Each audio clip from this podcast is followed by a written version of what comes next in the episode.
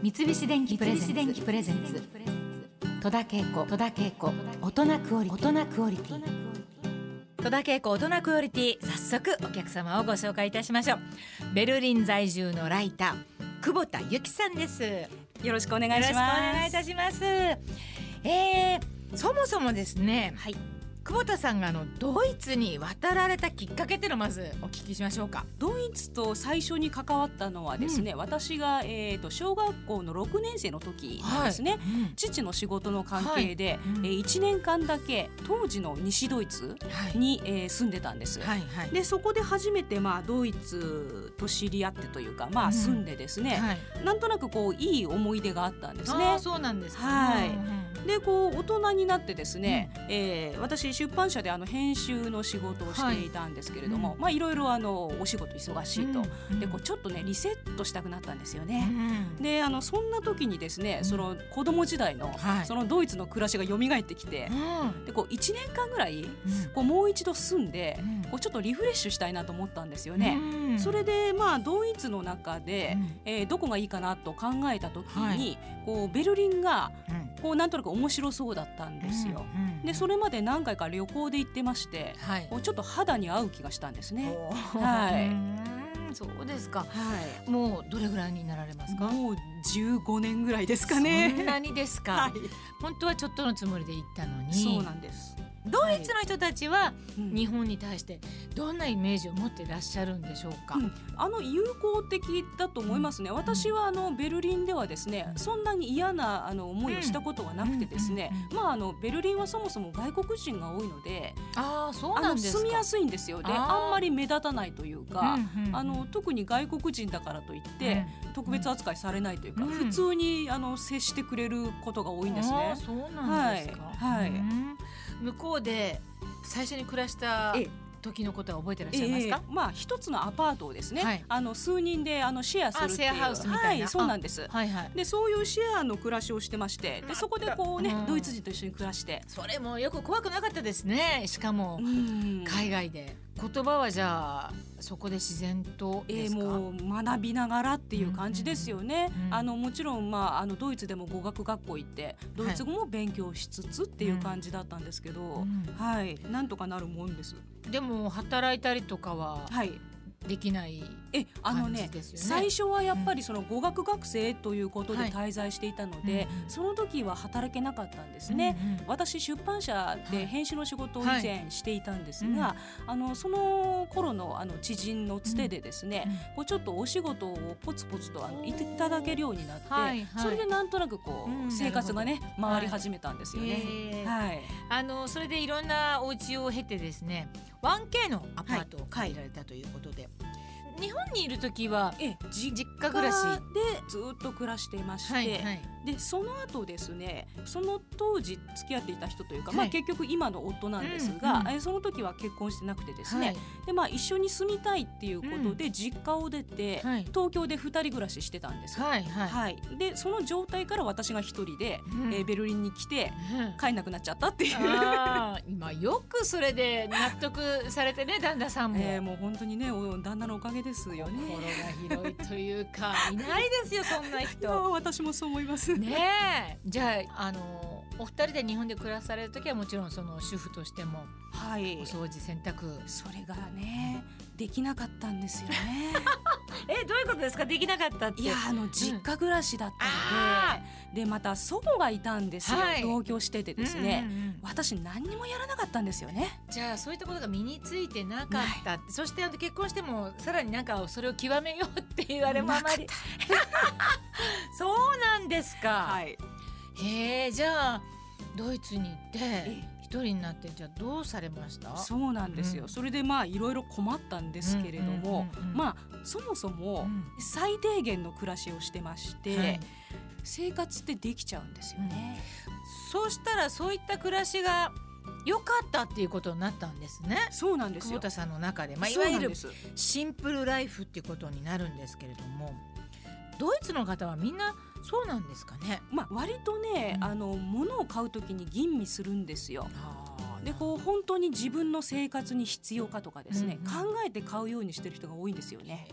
うん。だからあんまり物が増えない、必要なものだけあれば、あの片付けもしやすいですし、はい。管理も少なくて済みますし、うん。何かとね楽なんですよね。周りにかなってるんだけれどもなかなかそれがちょっとできないんですけれども。まああのベルリンで一人暮らしをするようになってからゆきさんはあのドイツの方々のまあ、生き方や暮らし方を取材することがはい。増えていったそうですね。はい。あのいろんなご家庭にお邪魔して、まあ、ここにあるあのこの「もっと時間が欲しいあなたへ」というこの本にもあのたくさん紹介されておりますけれども、はい。実はゆきさんのようにシンプルライフを送られている方がはいたくさんいらっしゃったということで。はいあのドイツ人はやっぱりその、自分にとって大切なものが何かっていうことうん。をすごく分かってる人が多いと思うんですね。だからこうむやみやたらにこう買ったりしないとかあのまずこう自分のことを考えて自分に合った生活というんですかね合ったものを買ってるっていうのがすごく大きいと思うんですよね。周りに流されないっていうんですかね。そこがあのすごく大切なことなんだなと思いましたね。ゆきさん自身は、はいえー、とそういった生活シンプルな生活を見る前の自分というか。もともと必要なものを買ってるつもりだったんですけど、はいでもやっぱり今あの思い返すとですねこう流行りだからとかなんとなく良さそうだからって言って、まあ、ちょっといろいろ買ってしまって使わなかったりとかそういうことはねやっぱ結構あったと思うんですよね。自分が好きなものとか大切なものを考えるってことをねやっぱりあんまりしてなかったと思うんですよ。まあもう私なんて、まあ、若い時に比べたらがぜんあの買わなくはなってるんですけど、うん他の人から比べたら買ってるかな。その物質的なことじゃなくてもっとはい。その大切にされてるものが確実にドイツの方にはあるというふうに感じられますね。うんそのはい。時間の使い方とかね。はい。そこがねやっぱりこう日本人と大きく違うところかなと思ってあの見習う部分かなと思うんですよね。はい。うん。そうですね。なかなかでも私もその子供たちの映画祭で海外の特にヨーロッパの方たちとお仕事をするときにもうそれは痛感するんですよね。その時間のうんはい。作り方とか過ごし方が、私せっかちなので余計違いを感じるんですけれども、コミュニケーションするっていうことをすごく大事にみんなしていて、はい。お仕事とそのプライベートの使い分けみたいなどんな感じですか、あもうドイツねすごいはっきり分けてる人多いですよね。うん。はい。でそのドイツ人に、えー話を聞くとやっぱりその家族との時間が大切ってみんな言うんですよ。一番にうね。ん。仕事ははい。本当にこうお金を稼ぐとか、まあ、仕事は仕事、うん。プライベートはプライベートで、そのプライベートを犠牲にしてまでなんか仕事をするっていうのはですねあんまりしないですよね。うん。もうずっとそういうふうに親もそういうふうにしてきたし、おじいちゃんおばあちゃんもそうだからもうずっと代々代々そういうのを見て暮らしていて、うん。当然そういう暮らしっていうふうに。そうなんですよね。まあやっぱりあの時間の使い方とか作り方がとてもあのお上手というふうに感じますけれども、はい、ドイツでは、あのお掃除をね、はい。外注するっていうのはすごく普通に行われてるんですよ。お掃除代行サービスっていう会社があったりとか、は個人で請け負ってる人とかうんうんもすごくたくさんいてですね。今日本でもね、うん。あの少しずつなだいぶ浸透してきましたけど、うんうんうん。はいはい。でもね頼む側の人の意識として、うんなんかちょっと頼めないみたいなそれは性格的なこともそのそういうふうにそういうことをしたらその時間ができるのに、はい、人に頼むということがななんでしょうちょっと、後ろめたい。うん、みたいなことがやっぱり多いんじゃないですか？そうですね。日本の方はうんうんうんそう思います。そう思います。うんで、そこがやっぱりこうドイツ人が合理的だなって思うところなんですが、そのドイツ人はね、その自分にとって大切なものっていうのがはっきりしてるので、はいそうお掃除っていうのが自分が好きだったりすればいいんですけどそうじゃない場合はあの誰かにねお金を払ってやってもらった方がいいじゃないかって考えるんですよ。うん。でその分の時間をこう家族とかね友達に会うことに回したりとか、うん。その方がいいよねってこう考える人が結構多いんですよね。でしょうね。うん。だそこがやっぱりもちろんお金がかかるということもありますけれども、はい。あのまだまだでもみんなそのそこに頼って何かこう自分の時間を作るというふうにはうんイコールになかうん。なかねならなくてね、はい。はい。でももうやってる人はやってるので、うんうんうんどんどんなんか利用したいなというふうに思いますよね。そうですね。もうちょっと楽していいんじゃないかなってね。ね。そうするとこうみんなほら家族みんなが幸せっていうかうん。円満になる気がするんですよね。そうで。すよね。えベルリンでさまざまな取材をするうちにえゆきさんご自身の食生活も変化したそうですけれども、ドイツでは平日の夕食は火を使わないっていうのは、うんうん、そうなんですよ。これは考えられないんですけど、ねえ。どういうことですか？ドイツ人っていうのはもともと伝統的にはえお昼にあったかいものを食べるんですね。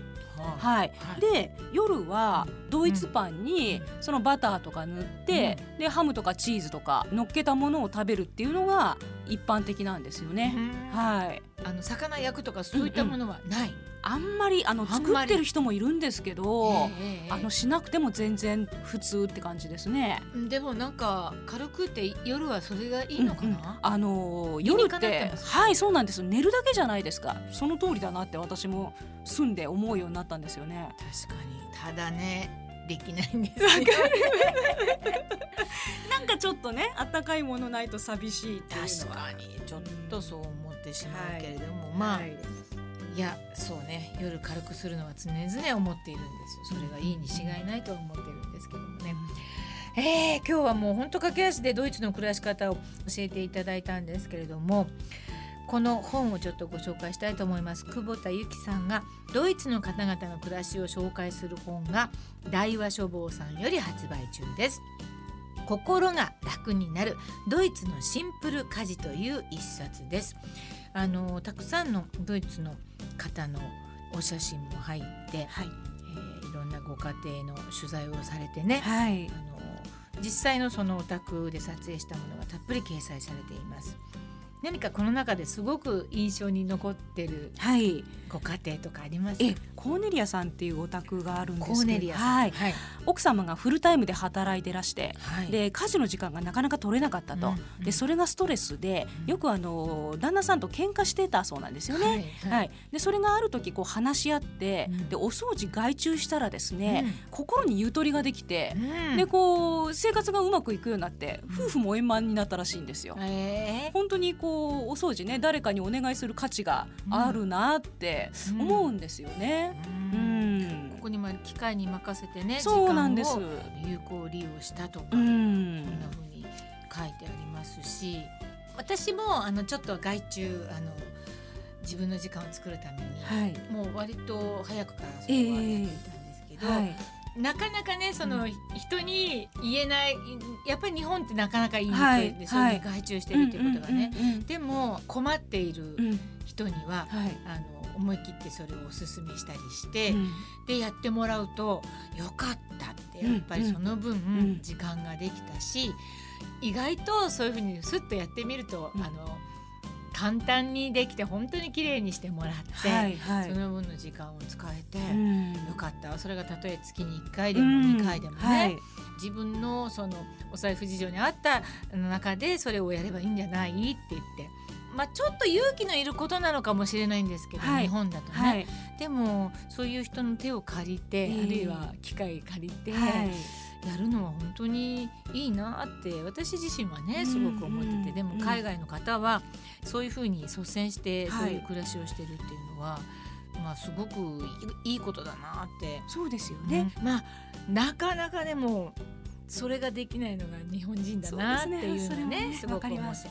でもこの久保田さんの本を読んでいただいてですねちょっとなんか少し楽ちんになってもらったらいいんじゃないかななんてね、はい、思います。まああの大掃除の季節でもありますからねあの来年こそシンプルライフを送りたいという方ぜひこの一冊を手に取ってですね参考にしていただきたいと思います。すごくあの手にあの馴染みやすい素敵な本です。いろいろ本当ありがとうございました。ありがとうございましたとだけ異なクオリティ今日のゲストはベルリン在住のライター久保田由紀さんでした。また何か新しい情報があったらぜひはい遊びに来てください。はいありがとうござあいましりがとうございまた。した。三菱電機プレゼンツ戸田恵子戸田恵子大人クオリティ大人クオリティ